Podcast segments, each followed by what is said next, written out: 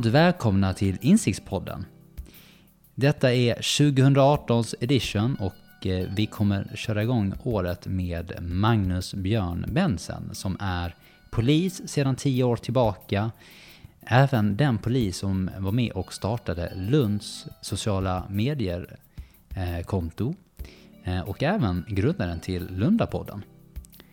Jag lärde känna Magnus eh, genom faktiskt att han introducerade mig till poddvärlden genom just Lundapodden.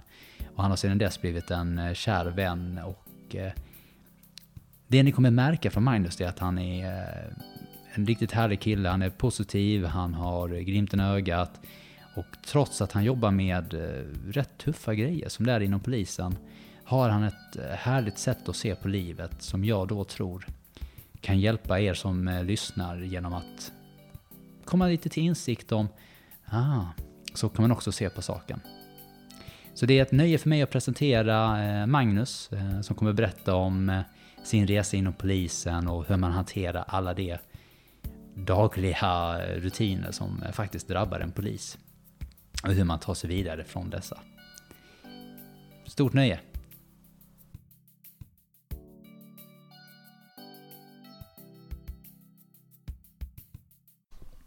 Varmt välkommen Magnus! Jättekul att ha dig här. Tack så mycket. Eh, Magnus eh, var faktiskt en av de inspirationerna jag hade för att starta min podd, eh, Insiktspodden. För att Magnus startade Lundapodden som är en kär podd som diskuterar just Lund och intervjuar lokala Lundabor om deras upplevelser om Lund. Och som stolt Lundabo så var det såklart en fantastisk ära att få vara med i Lundapodden och då fick jag ställa alla frågor till eh, Magnus om hur man skulle driva en podcast och hur det fungerade. Så tusen tack för eh, att du tog dig den tiden och lärde mig detta. Ja, det var det lilla. Jag är så glad att se den här utrustningen och ligger mig varmt om hjärtat. Så. Härligt. Eh, Magnus, du har varit polis i tio år. Du har bland annat varit en av dem som startade med sociala medier inom polisen och just då i Lund. Eh, och jag tänkte att för att börja utforska just då såklart de utmaningarna som finns inom polisen och de människorna du träffar och allt så här. Eh, skulle du kunna berätta lite grann om eh, varför du valde att bli polis och hur, hur den resan såg ut? För att jag tror att många idag om man tänker på polisen så tänker man såklart på tidningsartiklar efter tidningsartiklar. Det känns som att världen är på väg mot ett tuffare ställe, våldet ökar, vågar vi gå ut? Jag menar, Pratar jag med mina Stockholmsvänner så är det lite grann så här, är du Malmö ibland? Vågar man det?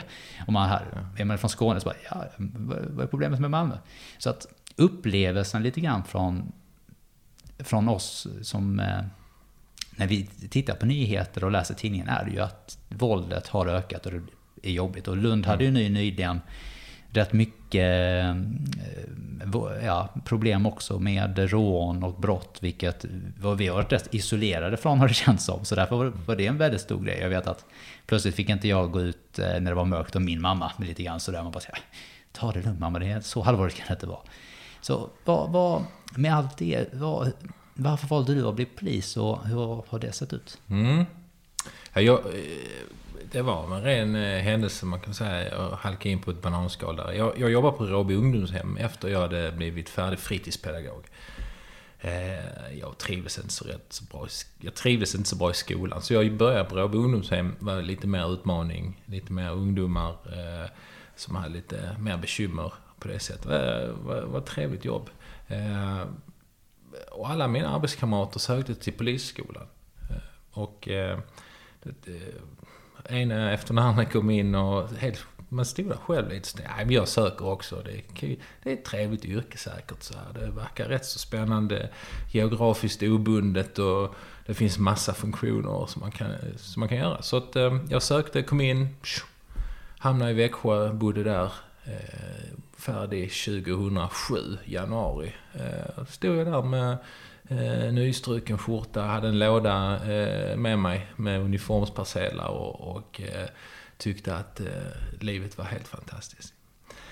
Eh, ja, där kan man säga. Och eh, jag hade siktet inställt direkt på att jag ville bli områdespolis. Då hette det ju närpolis. Det är ju egentligen en samma, eh, det är ju samma sak. Det är ju lite kejsarens nya kläder kan man väl tycka. Att ja, man döper om saker och ting för samma funktion. Men, eh, och eh, jag bara skrev ett brev där. Så att jag, jag vill, det enda jag vill göra liksom, det är att jobba med. Jag vill jobba med brottsförebyggande frågor. Jag vill jobba i skolor, jag vill jobba med ungdomar. Och eh, om jag får den tjänsten så kommer jag stanna där. Ja. Så eh, eh, tio år har ju gått. Så att jag har ju verkligen, tycker jag ändå, eh, uppfyllt mitt löfte kan man säga. Så att i korta drag kan man säga att det var så. Jag har eh, under den här tioårsperioden har även jobbat två år som ungdomsutredare. Det vill säga, eh, man jobbar ju med ärenden som kommer in som ungdomar under 18 år har eh, då begått eller ja, söker förundersökningar då helt enkelt. Ja. Uh, och uh, i allt det här, uh, under min aspirantperiod så, träff, så jobbade jag nere i Trelleborg, tror jag det var. Träffade en jättekarismatisk polis där som hette Mats. Han, eh, han sa någonting där, så sa han eh, vad du än gör när du träffar människor ute så, så gör alltid PR för polisen. Gör alltid ditt bästa. Eh, och jag vet inte varför det fastnade liksom. Jag, jag bara, jag tyckte att det, det var, det, han sa det med, eh, med sånt djup liksom. Och han menade verkligen. Och han var också en sådan person som verkligen eh, levde som han eh, lärde ju. Utan han... Eh, han gick runt där och han dansade med dem. Liksom, eller inte dansa, men vet, han pratade med dem på ett sätt. Liksom, och han hade alltid respekt för alla. Och liksom, han, ja men det ska vi kunna lösa. Men kan du tänka på det här sättet? Och han hade, ja, jag gillar det. Ja, en förebild. Eh, ja, en, en god, god förebild. Bara. Eh, och... Eh, Sen var det väl runt 2011 eller 2012 tror jag där, så började vi ju snacka om, eh, det hade ju börjat komma upp så här Facebook-sidor inom polisen. Bland annat Växjöpolisen hade ju en, en kille som hette Scott Goodwin, som eh, var väl eh, Eh, en australiensisk polis som kanske inte var så svensk i sina eh, formuleringar på inläggen. Han kunde vara rätt så eh, raljerande ibland och sådär. Men det blev en sån explosion. Alla gillade den här Växjösidan. Att han vågar liksom vara sig själv och han vågar skriva saker. Ehm, fick mycket kritik för det internt såklart. Men tänkte att det måste vi också göra. Det ligger ju i tiden. Och det är ju så. Eh, polisen ska ju vara där allmänhet, allmänheten är, eller medborgarna finns. Och i och med att de är ju på sociala medier i stor utsträckning så ska vi ju vara där också. Det ena utesluter ju inte det andra. Vi, vi ska fortfarande vara analoga och komma ut så när, när, när vi behövs. Men eh, jag ser ju rätt stora möjligheter där. Så vi startade upp då eh, 2012 eh, var det då, eh, december. Ett väldigt blygsamt eh, inlägg eh, kring, kring jul julen och, och, och eh, julpyntningen i stan. Och det var ju jätteobehagligt att, att skriva för en myndighet som polisen. Man, det var ju många som... Eh, det var ju många kritiska röster där som sa att ja, nu, eh, sköter ni väl det. Gör det nu ordentligt och vi vill inte veta av någon... Eh, att det händer någonting, att ni skriver dumma saker och sånt. Och självklart inte, utan... Eh, vi, vi eh, snickrade ihop en grupp poliser där och andra utredare och sånt som ville vara med. Fick ihop en fantastisk eh, grupp med mycket energi, engagemang. Det blev ett form av... Ehm, Ja, det, var, det fanns ingen styrning av några chefer. Utan eh, vi gjorde detta själv. Eh, vi läste på, vi tittade på andra sidor och sökte då titta, vad är det som gör att eh, Södermalm är så himla bra? Vad är det som gör att de är så duktiga? Och varför, varför är Scott Goodwin så eh, folkkär på något sätt? Trots att han ändå skriver rätt så eh, vassa saker ibland. Och utifrån det så gick ju tiden och Eh, vi, eh, vi stack ju ut där liksom och började få mer och mer följare och man såg liksom wow, vilken grej alltså. Det är ju något som är otroligt eh, drivande för en. Man blir ju väldigt peppad och mm, eh, man, eh, man skriver ju för, för att få en bekräftelse kan man väl säga också lite. Alltså skri, när du skriver inläggen eh, eh som polis så är det ju så att eh, har du, skriver du något bra som faller, faller många i, i, i smaken så kan du ju ha, ja, vi har haft inlägg som nått liksom 4-5 miljoner. Wow. Ja. Eh, och då, det gör ju en liksom, wow, det, hur kan de vilja läsa detta liksom? Var det så bra liksom? Och då tänker man, wow, vilken genomslagskraft vi har. Och likväl som man skriver något bra så, så har vi ju också eh, gått på pumpen lite skrivit kanske saker som vi då tyckte att, ja det här var ju inte, det här var ju inget konstigt så. Men det har blivit, eh, folk har inte tyckt om det helt enkelt. Mm. Så det har ju varit på båda hållen kan man säga. Men det lär man sig efterhand. Man blir ju duktig på det man gör. Och, eh, och, och vi, vi hade en otroligt bra mix. Vi skrev lite om, eh, vi skrev lite, någon skrev om trafik. Någon skrev om krönikor liksom. Om det man hade, vad man stöter på. Jag tycker ju mycket om humor sådär. Det är ju eh, ett av våra eh, bästa arbetsredskap, humorn. Eh, och så, så, så många, många frågor, eller många kritiserar ibland, säger det som liksom, ja men varför ska ni använda humor? Det är väl, får ni väl vara försiktiga med. Ja, det är klart, eh, det är vi ju ute också. Vi trampar ju inte klaveret så mycket ute när vi använder den. Och därför får vi ju använda den på sociala medier också, det tycker jag. Så därför är jag ju väldigt så glad i första aprilskämt och så här, eh, när det är påsk och eh, hitta på något om häxor och troll och sådär. Även om kanske det, syftet är väl kanske, eh, kanske inte når upp till, till det, det, vi har kommit överens om. Men, ja. men hur som haver, vi, vi, jag tycker vi speglar oss rätt så bra på hur, hur vi ändå är ute. Så att. Väldigt, väldigt coolt. Eh, en sak som slår mig hur, eh, om vi bara backar tillbaka lite, precis där ni då började märka att man gjorde detta i Växjö och det verkade vara en hit. Hur, hur såg det ut att man tog, vågade ta det steget? För det, som sagt, det måste, måste ändå varit lite kontroversiellt och eh, att ni hade, det var en hel del snack i korridorerna. Så här, hur, eh, hur, från ditt perspektiv då, vad, mm. vad fick dig att ändå våga ta det steget? Tyckte du bara att det var kul? Du tycker att det är eller kommer det till dig enkelt att du bara tar det beslutet? Ja. Alltså jag, jag anar nog inte eh, hur stora vi skulle bli i sammanhanget. Och jag hade inga rädslor för det, utan eh, i början så var vi ju så rädda för att lägga ut saker så att alla skulle ju titta på inlägget. Alla skulle bara säga, alltså det kan du inte skriva där och det. Till sist så var det ju så himla tråkigt inlägg så då, då blev det ju ett pressmeddelande och det funkar ju inte i sociala medier. Sociala medier ska ju vara något personligt. Det ska ju vara någonting som speglar personen som skriver. Det vet man ju när man håller på med sociala medier att det går ju inte bara att skriva om en trafikskylt att det här är en trafikskylt, så här och så här får du inte göra. Pekpinnar är det värsta människan vet ju egentligen. Att man vill inte ha pekpinnar. Därför blir man ju också rätt duktig på att skriva något. Eh, säg säga, säga att eh, till exempel en trafikskylt i stan. Jag skrev ju, det är ju, om man då är från Lund så är det ju mycket klödd här liksom. Det är mycket enkelriktat och man, här får man inte köra och så vidare. Och då, då är det en speciell skylt då som jag, eh, då skrev jag så här. Detta är alltså Lunds mest osynliga skylt. För att så fort jag stannar någon så har de aldrig sett den. så. Eh, istället för att skriva att kör inte här, ni är skitslarviga med detta, ni, det är många som... Eh, alltså det där går ju aldrig hem hos någon. Men om man då istället gör det till eh, Lunds mest osynliga skylt. Och undrar, var, var är den någonstans? Ja, ja, ja, det var den första frågan jag ville ställa. Vilken skylt pratar vi om? Eller hur?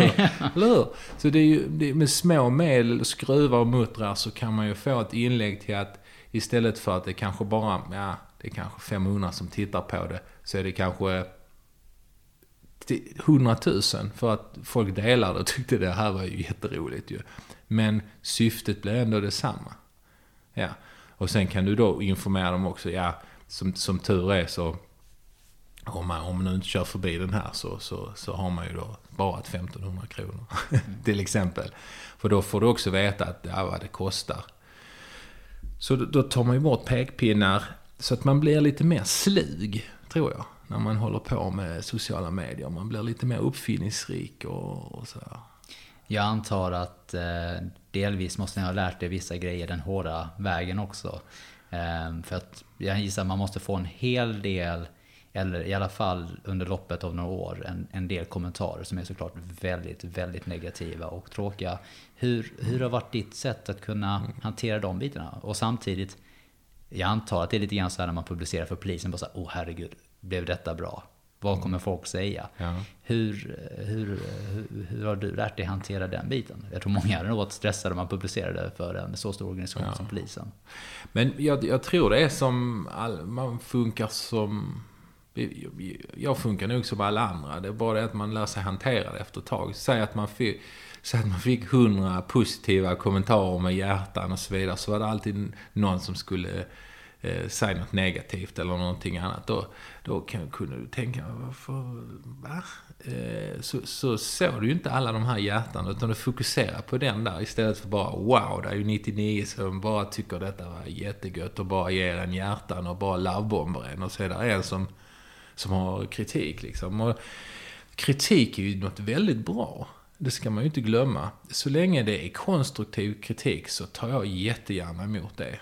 Eh, däremot så gillar jag ju inte när man eh, har rätt så eh, dålig ton i sina inlägg och, liksom försöker klappa en på huvudet så. Det gillar ju ingen. Och det är ju en och sköter man sig inte där så, så, så går ju kommentaren bort och säger då får vi ju dölja den. Och, och så får man ju skicka ett meddelande och säga att man får hålla en god ton på våra med sociala medier annars riskerar man att bli blockerad. Va? Mm.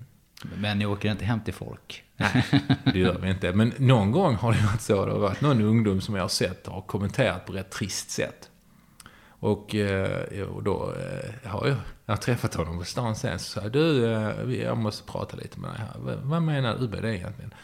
Och då är det ju så som med sociala medier. Man är rätt så stursk bakom ett tangentbord. Men sen när man är ute face to face så verkar det vara helt eh, borta liksom. Nej, nej, jag menar inte det. Och du vet så här.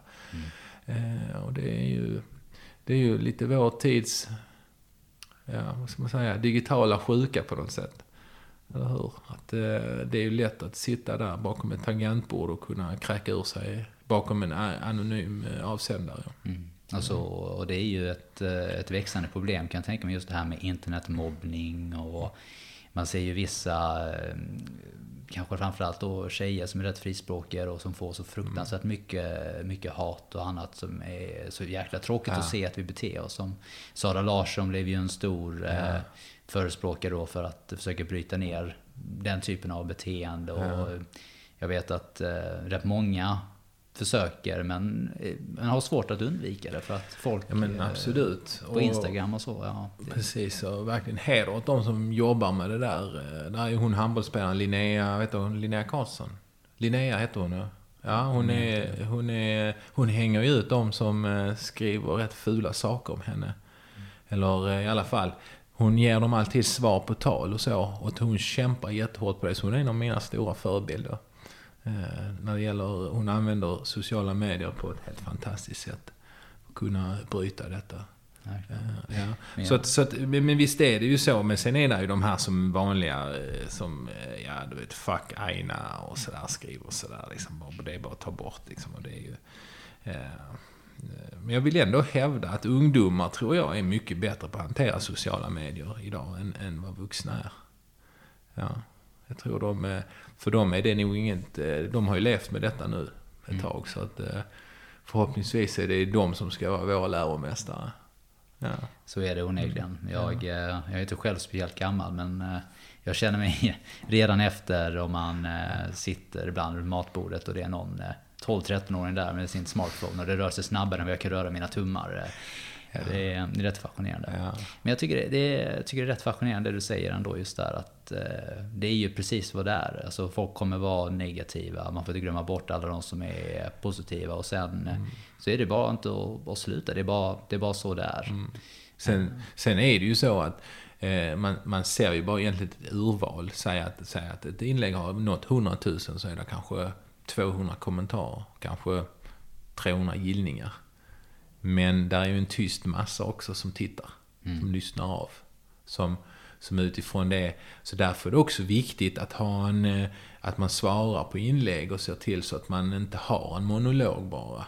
Det vill säga att vi bara skriver och sen svarar vi inte på vad folk frågar oss. Utan eh, där har vi, vi har inte varit så himla duktiga på det tycker jag eh, initialt. Utan det har vi blivit bättre på eh, senaste tiden tycker jag.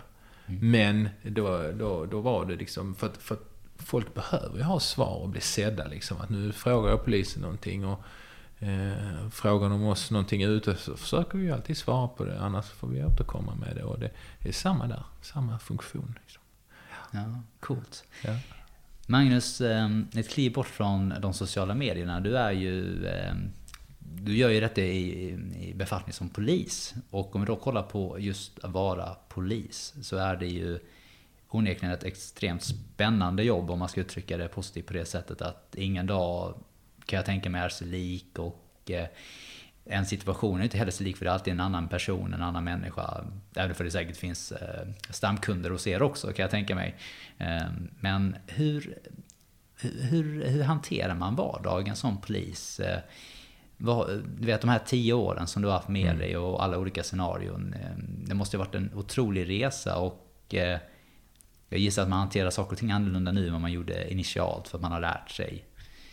Hur, eh, vad är din bild av att vara från, från, ja, från ditt perspektiv? Mm. ja, men man har ju man har ju en bägare som man fyller på kan man säga. Den var rätt tum 2007 när man kom i januari. Eh, och den... Eh, den, eh, det är väl när den börjar rinna över, det är väl då man ska göra någonting annat. Men jag tycker min bägare är inte full ännu i alla fall. Utan det, den får man ju ta hand om. Vi är ju i... Vi, vi, det, vi är ju med om rätt så tragisk, tragiska saker och även eh, ärenden med, med full av glädje såklart. Men, men eh, de, de mörka bakgårdarna, de, de tenderar till att vara lite eh, mer frekventa. Ju. Eh, och eh, jag kör ju vanlig radiobil också, det vill säga då, då kör jag ju vanlig, kör jag på ärenden som, som, som blir uppkallade till oss. Eh, och det kan, vara, det kan ju vara en, varför något som helst. Eh, du får ju ett ingångsvärde, ja det är någon lägenhet, man har hört något bråk. Eh, gör en kontroll. Och man vet aldrig vad som är bakom de dörrarna. Hur lång tid det tar, vad du kommer att få se. Eh, så, så att, hur, hur tänker du innan, innan? Du vet, du har fått höra mm. vad det är för problem. Du, du ska kliva av polisbilen. Hur, hur, hur, går tankarna? Vad är det man tänker på precis innan man ska in i en sån situation? Uh, har man lite oro eller försöker man bara säga, ah, vad är det här för något? Hur, hur, ser det, de tankarna ut eh, mm. inför eh, ett ärende? Det, det beror på vad man får för information. Ja, är det en känd adressen innan och man har lite bakgrundsfakta så, så, så kan man ju vara kanske lite mer lugnare. Men är det är det något som... Eh, det hördes en duns och det blev tyst. Då är det ju kanske ett annat ingångsläge och då får man väl kanske vara men, men mer mentalt förberedd på att det kan vara... Det, det kan bli varför något som helst. Men eh, allt sånt här har man ju tränat. Man står på ett visst sätt när man öppnar dörrar och, och man, man, är ju rädd om sig på, på, på så... På, på så man har blivit lärd i alla fall. Mm. Ja. Så att sen, sen kan man ju aldrig, man kan ju aldrig förutse vad som kommer att hända utan eh, eh lite charmen med det samtidigt som det också kan vara lite scary ibland. Absolut. Um, men men det, det, alltså, det, det, kommer ju i så många... Ja, där, där är ju dödsbud till exempel. Det är ju ett av våra liksom... Ja, det är väl ingen som, som eh, räcker upp handen för att köra ett dödsbud. Så. Utan... Eh, det ska ju göras. Det ingår i våra arbetsuppgifter. Och, Ni åker hem till anhöriga ja, och berättar? absolut. Eh, vi ringer ju aldrig. eh, Utan eh, vi åker alltid hem till personerna. Och det är ju jätteviktigt. För, personer kan ju hamna i chock och det kan ju bli hur galet som helst om vi inte är där och, och hjälper till i, initialt. Första så, chocken som oftast kommer. Mm. Ja. Har, du, eh, har du något speciellt du gör för att hantera eh, typ den typen av situationer där du då... För att du är ju en väldigt glad kille. Mm. Alltså när jag träffar dig så tycker jag att eh, du alltid har humor och glimten i ögat. Till och med när jag träffar dig ute i, tjänsten då, inte bara eh, privat. Eh, har det varit en, en nyckel för dig att eh, tycka att detta är kul tio år, tio, alltså efter tio år? Just att du har haft Eh, kanske lätt att eh, ta saker och ting med en viss lättsamhet och med att tycka Ja. med lite humor? Eller är det bara, är det någonting jag mest ser utanför sådär? Nej, nej men jag, jag tror att jag är rätt mycket mig själv. Eh, även i rollen som polis. Eh, i, i, I stora drag. Det, det, när det hettar till och det är ju våldssituationer och så, så, så, så då, då, då är man ju rätt så fokuserad på arbetsuppgiften så att säga. Och då, då, då försvinner ju allt det där andra eh, egentligen. Utan då ska du bara få, då ska du göra en uppgift till exempel. Så. Men eh, å andra sidan så eh, personer lugnar ju alltid ner sig. Det kan ju vara så. Och då kan man ju hämta upp det, sitta i bilen och snacka och, och så. Du, du, du, får ju, du har ju fantastiska samtal där i baksätet eh, många gånger.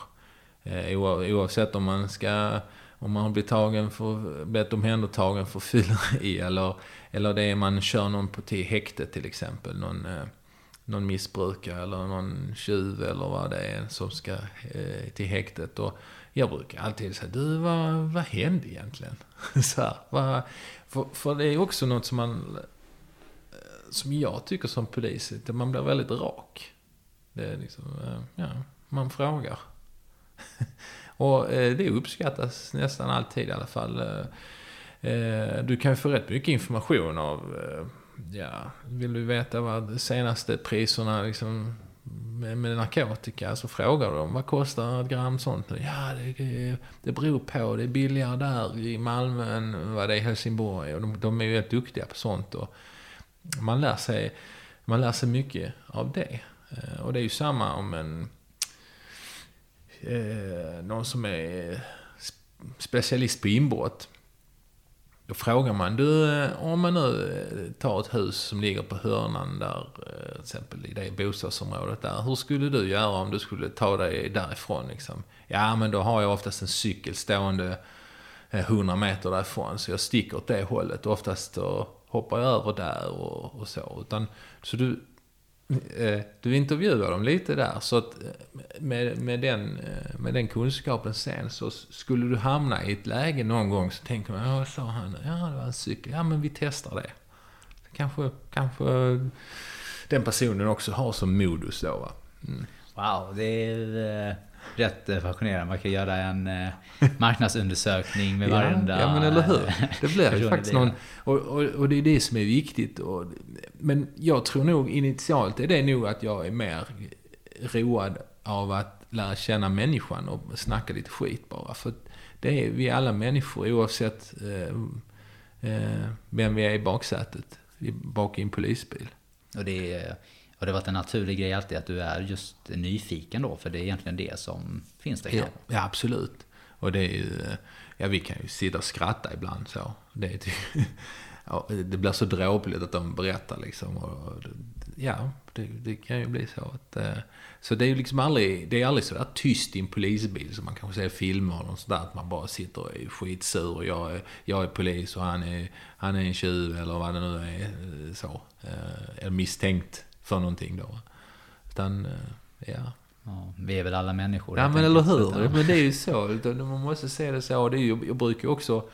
Eh, jag brukar alltid ta, ta mig ett snack när jag är ute och cyklar. Jag cyklar ju lite i Lund eh, som polis. och Det tycker jag är rätt skönt. Det är lite frihetskänsla. Och folk stannar gärna och vill prata med polis. Det är jätteviktigt. Jag tror också på det att folket måste ju ha en polis som de kan fråga saker. Ja. Och det är ju, det, det, det skulle ju vara så mycket bättre. Men vi är inte, vi är inte, vi är inte den numerären så vi kan göra det alltid ju. Men jag försöker det och jag brukar försöka sticka ner till bakom biblioteket, snacka lite med dem och se hur de har det. Och många berättar, ja nu dog han. Och, alltså de lever ett rätt hårt liv. Så det, de ligger ju redan ner, så varför ska man, varför ska man vara dum mot dem? Ja, det är väl eh, ett fint sätt att se på livet i allmänhet som vi skulle behöva. Ja. Men jag tänker, det är ju vissa ändå, eh, för jag tycker att det som brinner igenom ändå Vickan är att du har en viss eh, charmigt inställning till ditt jobb ändå. Och jag tror mycket av det pekar mot att du är, du är en människomänniska på det sättet ändå. Att du gillar interaktioner, du är nyfiken.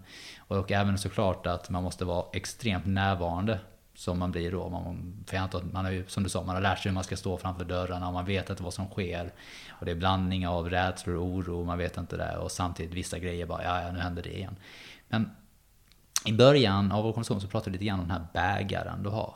Mm. När du menar den här bägaren, menar du vad menar du exakt med att ha en, alla poliser kan man säga har en bägare som fylls på allt eftersom? Är det mm. de där grejerna du inte kan släppa då lite grann?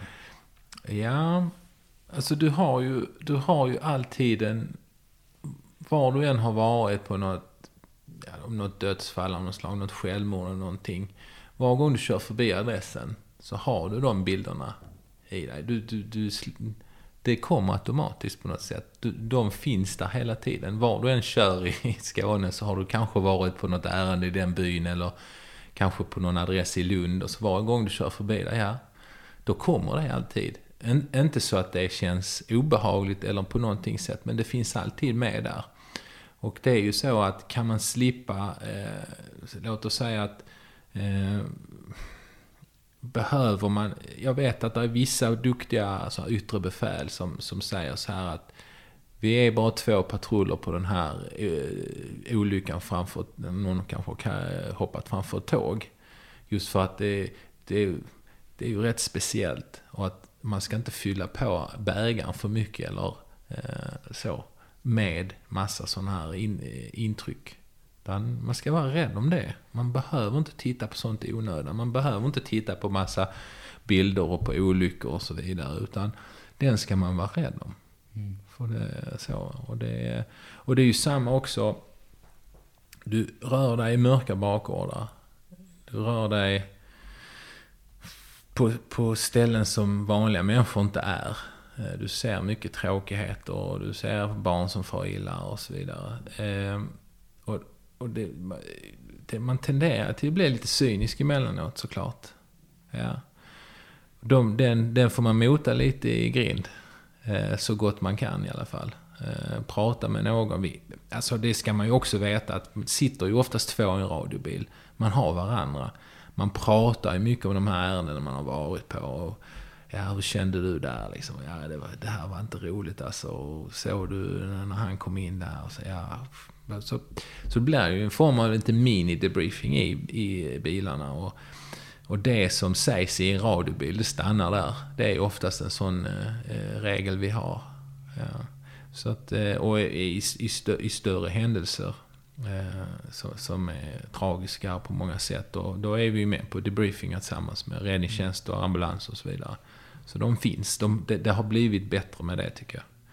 Än vad det tidigare har varit. Så att, där finns många sådana eh, att fylla på i bägaren menar jag. Så att, så att eh, både liksom ärenden som man ser och får i minnesbilder och, och också cynism och, och det här som man också ska se till att stävja. Ja, jag, jag, kan, jag kan inte ens föreställa mig egentligen. Jag kan bara, du vet, när det, mm, många har det tufft på jobbet och vi har klart psykisk ohälsan på arbetsplatsen ja. ökar också.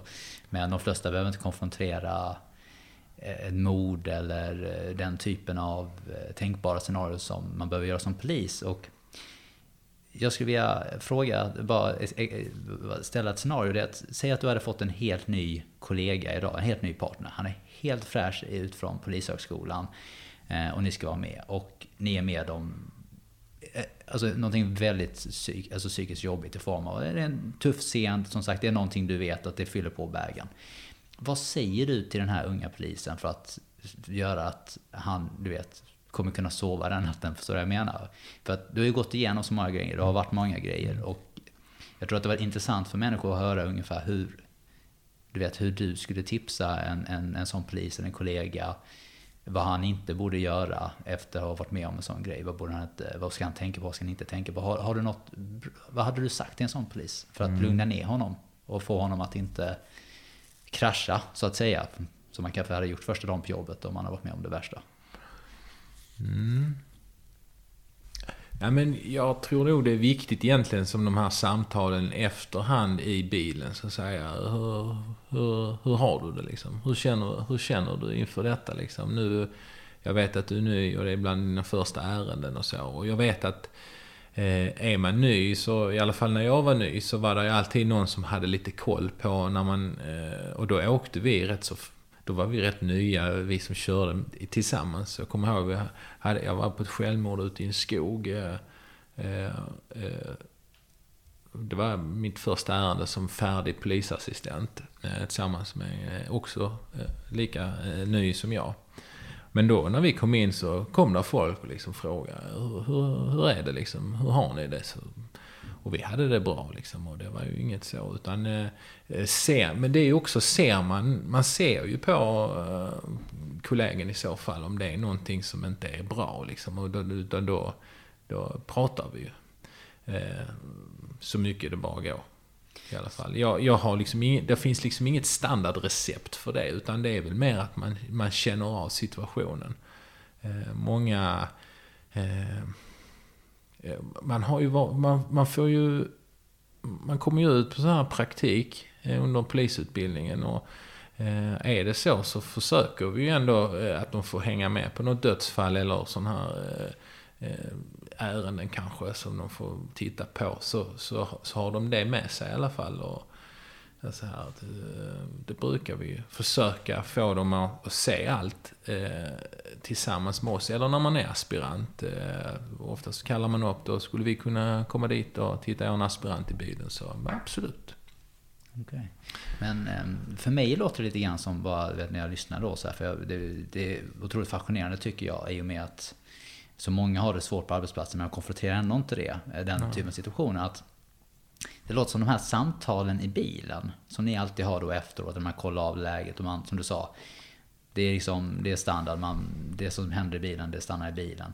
Kan det vara så att ni är rätt duktiga på att prata med varandra och, så att det nästan har en terapeutisk eh, upplevelse på det sättet att man lättare kan få ut sig det genom att prata om det. Vilket kanske inte normalt sker så ofta på en arbetsplats för någon som är stressad och tycker saker och ting är jobbigt. Mm. Att ni kanske är duktiga på det som poliser, att verkligen hit, du har en kompis, du har någon i bilen, man pratar om det, man får ut det och det gör att man lättare kan gå vidare. Tror du att... Mm.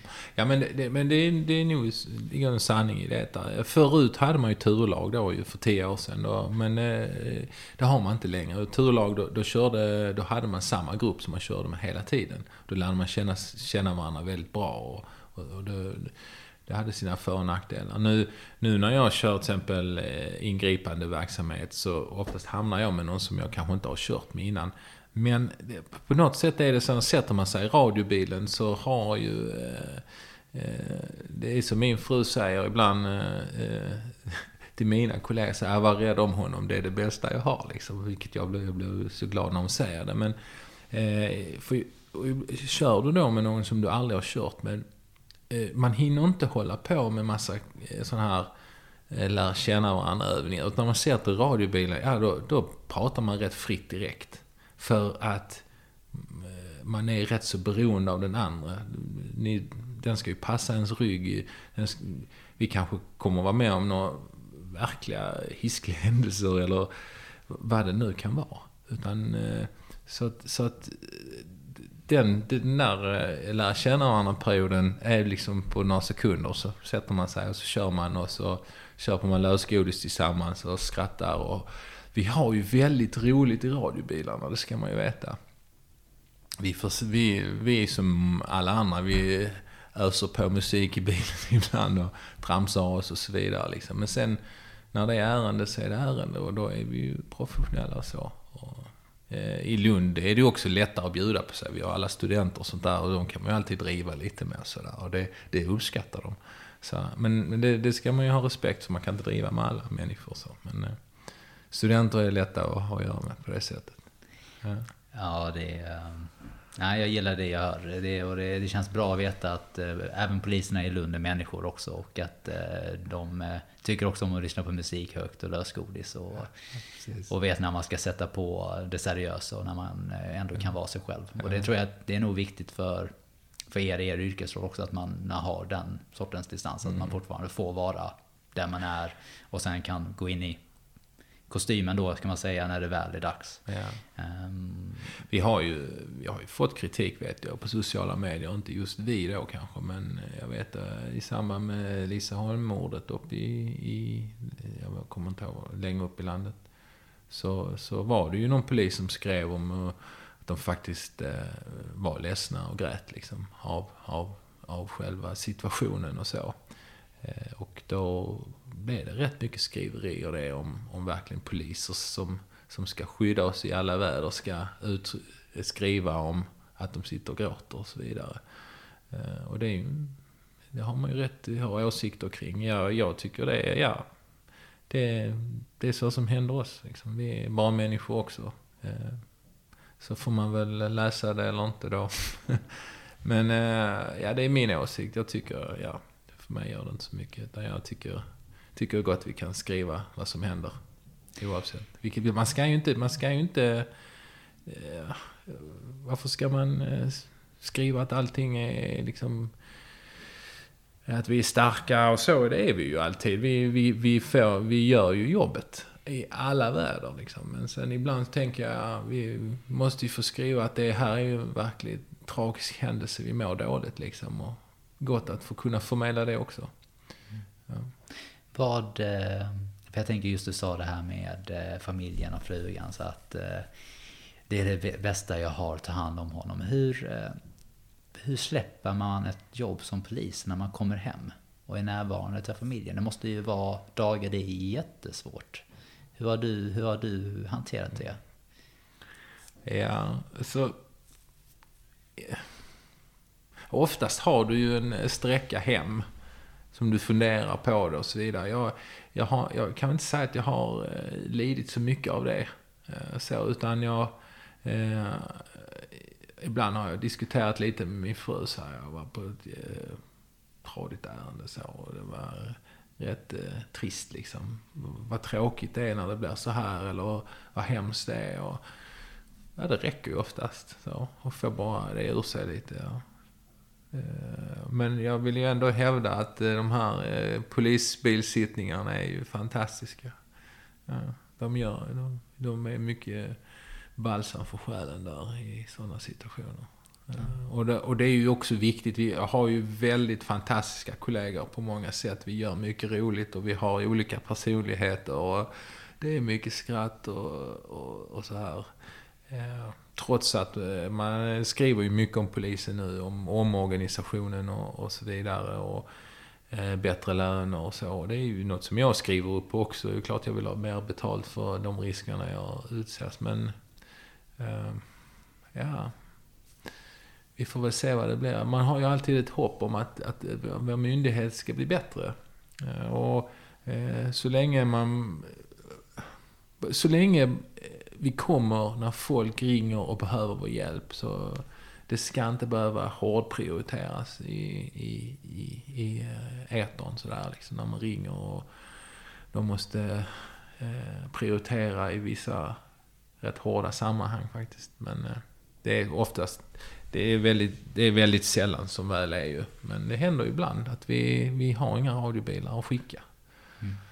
Så, eh, och där är många som struntar i att äta för att kunna hjälpa folk. Och där är många som vrider och vänder på sig, kan man väl säga, för att eh, hjälpa till. Och så ska det ju inte behöva vara. Vi ska ju vara tillräckligt med poliser så vi kan lösa vårt uppdrag. såklart. Det låter onekligen rätt stressigt och det är ju ett... Eh, jag gissar att det är nästan som ett enbete att vara polis. Det är ingenting som du eh, Som sagt, även om man, du är rätt duktig på att släppa när man åker hem så är man väl ändå polis. Man har ändå Ja, ögonen men- öppna, man, man ser saker. eh, Ja, du vet, alltså jag... Eh, det är vid tre tillfällen nu tror jag. Jag har varit ute med min fru och handlat och hamnat i så här. De har snott mycket kläder, stoppat i väskor och dratt liksom. Och jag kan inte släppa det då ju, såklart. Det, det gör man inte. Du är alltid polis och du har alltid anmälningsplikt.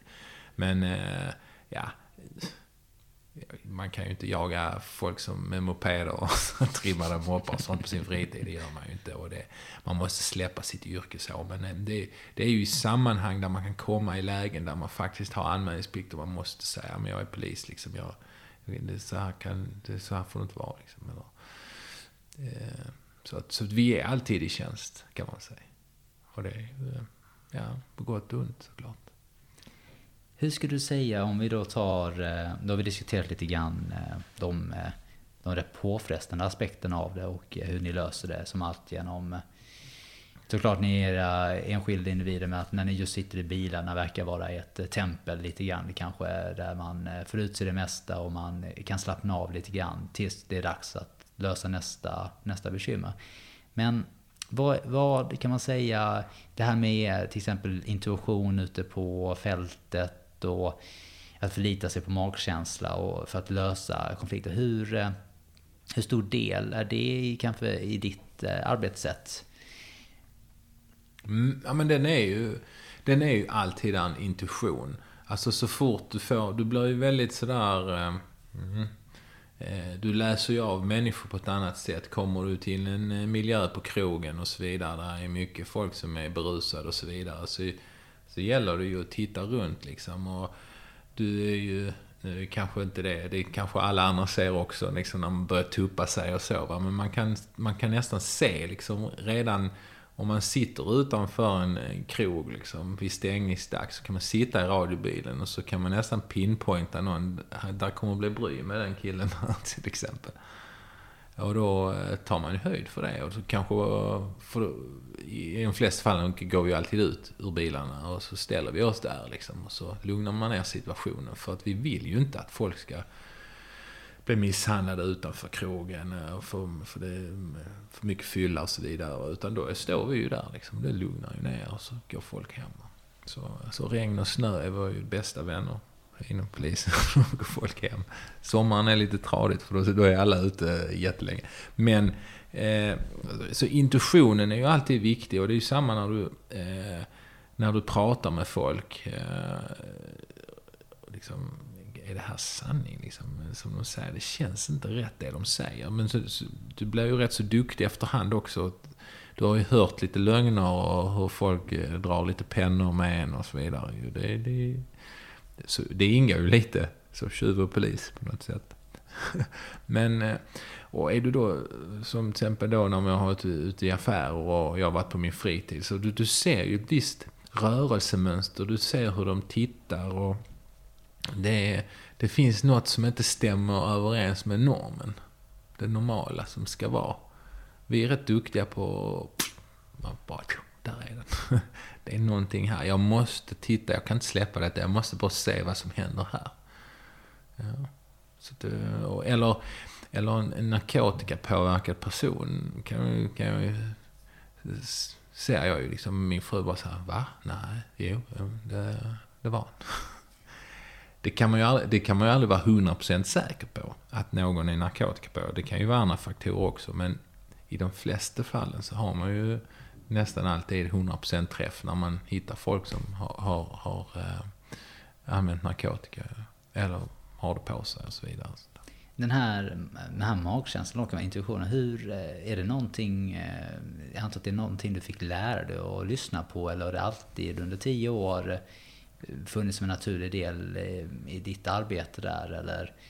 Förstår du vad jag menar mm. lite grann? Hur, hur man lär sig att veta veta att det man känner kan vara sant? Eller? Ja, alltså det har ju också med erfarenhet. Eh, har du varit med om ett ärende som snatterier kör du på rätt ofta och du kör ju...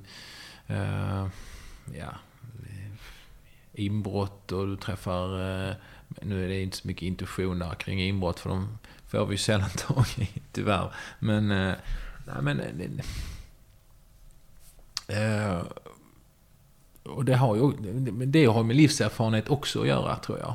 Eh, du, du lär dig, du träffar ju massa människor i livet hela tiden och du får erfarenheter med det. Och, så lägger man till då att jag har jobbat i affär när jag var yngre och liksom då, då jagar man ju snattare och då hittar man någon i affären som, ja, som, som man förstod gick och, och, och, och tog grejer och så. Så, då, så redan där var man ju och, och snudda lite på det. Men här är det ju, det här är ju som bredd. Här är det också, du ska, du ska sondera en, en grupp människor snabbt på en händelse som har varit. Det är någon som går lite snabbt åt det hållet. Varför gör han det just i det sammanhanget? Och varför, varför när vi kom så stod de tillsammans, men det gör de inte längre. Varför gör de inte det? Alltså sådana mm. saker. Men det har, nog, det har nog med polisyrket att göra. Liksom. Man stöter på det, de här ärendena om och om igen och man blir nyfiken. Vi är väldigt nyfikna poliser. Eh, det är som eh, när, någon, när någonting händer så folk springer ifrån, vi springer dit. alltså så är det ju. Och det, det är något som kommer automatiskt. Man tänker ju inte så på risker och så som du kan, man kan, folk undrar, liksom, är du aldrig rädd och så? Man hinner inte det. Utan man är, man är rätt så lösningsfokuserad, man ska lösa en uppgift, man är där för av en anledning. Eh, men visst, det har ju varit sammanhang där jag har känt liksom så, oh, ja det här var lite obehagligt. Det kunde ju slutat illa om, om det hade varit på ett annat sätt liksom. Om man hade varit, om inte vi hade varit fyra stycken till exempel. Mm. Så det är klart att man funderar ju det. I, efterhand blir det ju i så fall. Ju. Man har varit nära att skjuta någon, någon gång. Liksom. Det har ju varit ett, vid, ett, vid ett tillfälle i min karriär. Så det, är det, ofta, det är också den enda gången. Det är ju så väldigt sällan man drar pistol och så. Men, eh, så det var ju lite eh, obehagligt så. På det sättet att eh, det var inte, var inte vid tillfället utan det var ju först efteråt. Ja. Det ska gå rätt långt för att den impulsen ska dras. Att man ja. tror nog att man är så pass hotad kan jag känna mig. Precis, och dessutom var det ju då en, eh, en funktionshindrad kille som var ute på natten och hade en leksakspistol och trodde han var Gullmar Larsson och hade varit inne på någon, eh, någon restaurang och viftat med den. Så det var jättemånga uppringningar. Så, eh, det kan ju bli galet va. Verkligen. Vad, jag tänker, du får ju träffa så otroligt mycket människor. Eh, Alltifrån eh, oskyldigt dömda, det folk som kommer bli oskyldigt dömda, till de som är skyldiga och sådär. Vi får ju höra mycket om hur människor mår eh, generellt sett. Hur, vad skulle du, skulle du säga att eh, ni i polisen har märkt av att, att allt det här som står i tidningen, att eh, folk mår sämre. Hur har det påverkat? Har det synts inom polisen också? Sker det fler mm. brott skulle man säga? Är det fler eh, vardagsproblem bland äktenskap där du vet det blir bråk och sådana här bitar? Hur, hur syns den psykiska ohälsan eh, i ert yrke? Ja, alltså det, det kan man rätt så lätt mäta med egentligen handräckningar eh, som vi får. Både från ambulans eller det är kanske från någon läkare som har varit hemma hos någon som mår eh, väldigt dåligt, som inte tar sina tabletter och så vidare. Och det är, och I min värld så är det ju svårt också att man...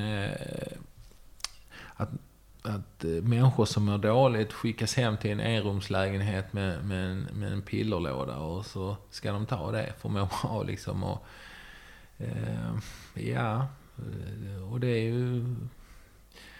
Oftast då, det, det, det, händer ju, nu är det inte bara så som händer, men det händer ju att de, de slutar ta sin medicin. Eh, det händer saker i lägenheterna, grannarna ringer, de uppträder väldigt udda liksom. Och då, då, är, vi, då är det vårt, eh, då är det vi som kommer dit. Eh, och så, så möter man ju den psykiska ohälsan i många sammanhang.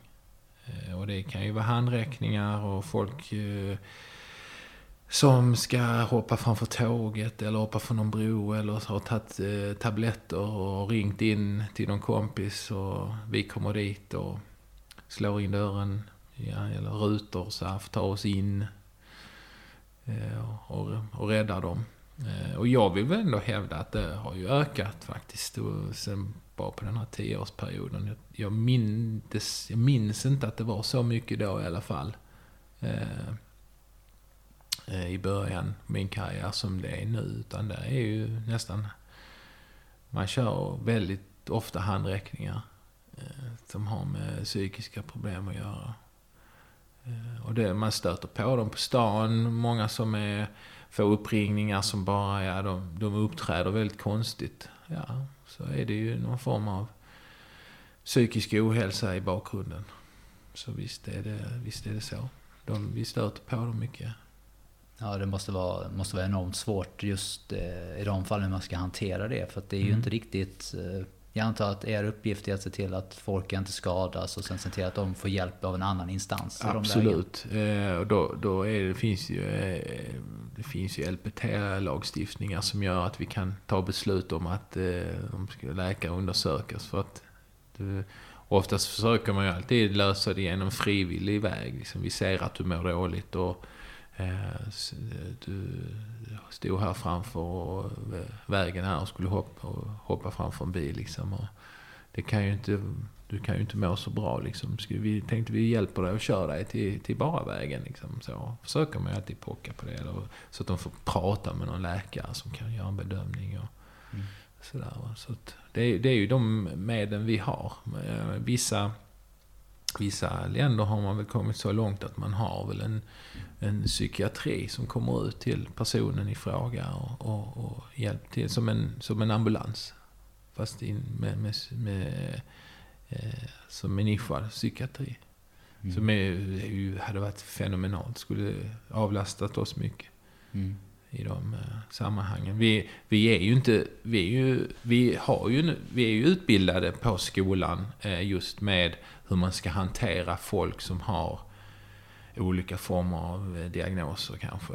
Eh, alltså psykoser och sådana vanliga saker. Och det, för de kan ju vara jättefarliga.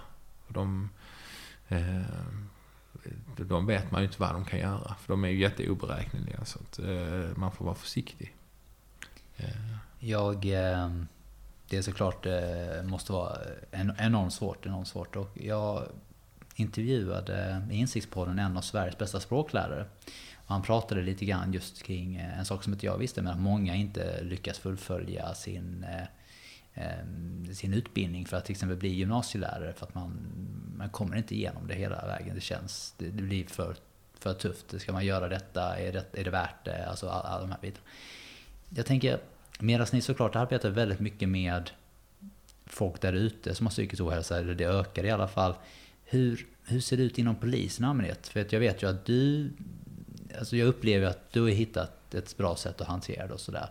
Är det så generellt sett inom polisen att folk eh, tack vare sin utbildning och radiobilarna och sina, sitt umgänge undviker att hamna i sådana jobbiga stressfällor eller eh, i jobbiga sinnesstämningar? Eller eh, finns det även ett problem inom polisen där det är svårt att hantera den här växande ohälsan genom att det smittar av sig. Precis som det gör då på lärare på skolorna. Att eleverna inte mm. lyssnar på dem. Att det känns som att, du förstår vad jag menar? Eh, har man märkt av någonting inom polisen sådär? Att eh, man tycker det är jobbigt? Eller ni är, ni är supermänniskor? Mm, nej, det är vi inte. ja, vi är som alla andra egentligen. Vi har, vi, vi har nog en... Eh, vi speglar nog eh, samhället i övrigt egentligen. Eh, psykiska ohälsan bara på grund av jobbet tror jag inte, utan det är nog fler faktorer som är inblandade i så fall. Eh, men vi har ju också poliser som begår självmord och, så. Eh, det händer ju. Så att vi är ju... De, där finns de som mår dåligt. Däremot så... Förr var det väl lite mer så att det är bättre att ha ett så länge man har ett eh, hårt yttre så gör det inget att man är lite lös i magen. Liksom. De var väldigt mycket mer så förr. Eh, då, skulle man inte vara mer hårdhudad, tror jag. Så var det. Jag, jag, eh, jag, jag, tycker att vi, vi, är, vi har kommit lite längre där. Det är min bild av det hela. Att vi, vi pratar mer med varandra och det är, det är okej okay att må dåligt. I, i, i ärenden och sådär. Ja, det är tillåtande på ett annat sätt. Eh, det är, men det är vad jag har hört så att säga. Jag kan ju bara utgå från mina äldre kollegors berättelser och då, Så att, eh, mm. Jag förstår. Ja, för jag tänker på att många som lyssnar och eh, klart du och jag personligen oavsett om det är i våra förhållanden eller på jobbet eller i vardagen eller med trafiken så att säga. Det är alltid intressant att höra vad som har hjälpt en själv att komma igenom eh, många saker och ting. Och du har varit med om otroligt mycket. Mm. Vad skulle du, skulle du ha något bra, eh, bra här, tips till eh, människor just när de hamnar i just det där lite jobbiga? Och du vet, det kan vara, vara en jobbig dag. Är det just då att prata, prata med en kompis eller är det ta en lång promenad eh, som du, ja. du kör hem. Var... Precis, det, du har helt rätt där. Det, det, det, är nog rätt så individuellt från alla från människor. Så. Många mår ju bra av att springa till exempel, för, för av det sig genom att på det viset. Jag eh, tycker om att bygga lego och hamna i min legovärld. alltså, eh, och pilla med det. Och sen har jag, eh, sen gör jag ju mycket grejer utanför som skänker mig glädje. Liksom, som min podd till exempel. Jag tycker om att engagera mig i till exempel i olika eh, Tom Anders jul till exempel och så. Och det ger ju mig energi. Eh, och då, eh, då är jag, ju, har inte jobbet med mig alls så på det sättet då, utan då fokuserar jag på det. Och, så, så jag, jag har blivit bättre på att liksom släppa jobbet. Eh, och nu är inte det så hett längre som första tre åren så ville man bara tillbaka till jobbet och jobba. Det var så fantastiskt. Jag kommer ihåg det. Alltså, jag, jag tyckte det var... Det, det, är fortfarande världens roligaste jobb. Men de första tre åren var de ju... Eh, eh, ja, det, det, var svårslaget. Och det, det ser man ju de nya som kommer också. Att de är ju så peppade. Och de gör ju oss peppade också då med deras eh, engagemang och eh, att de är så pepp.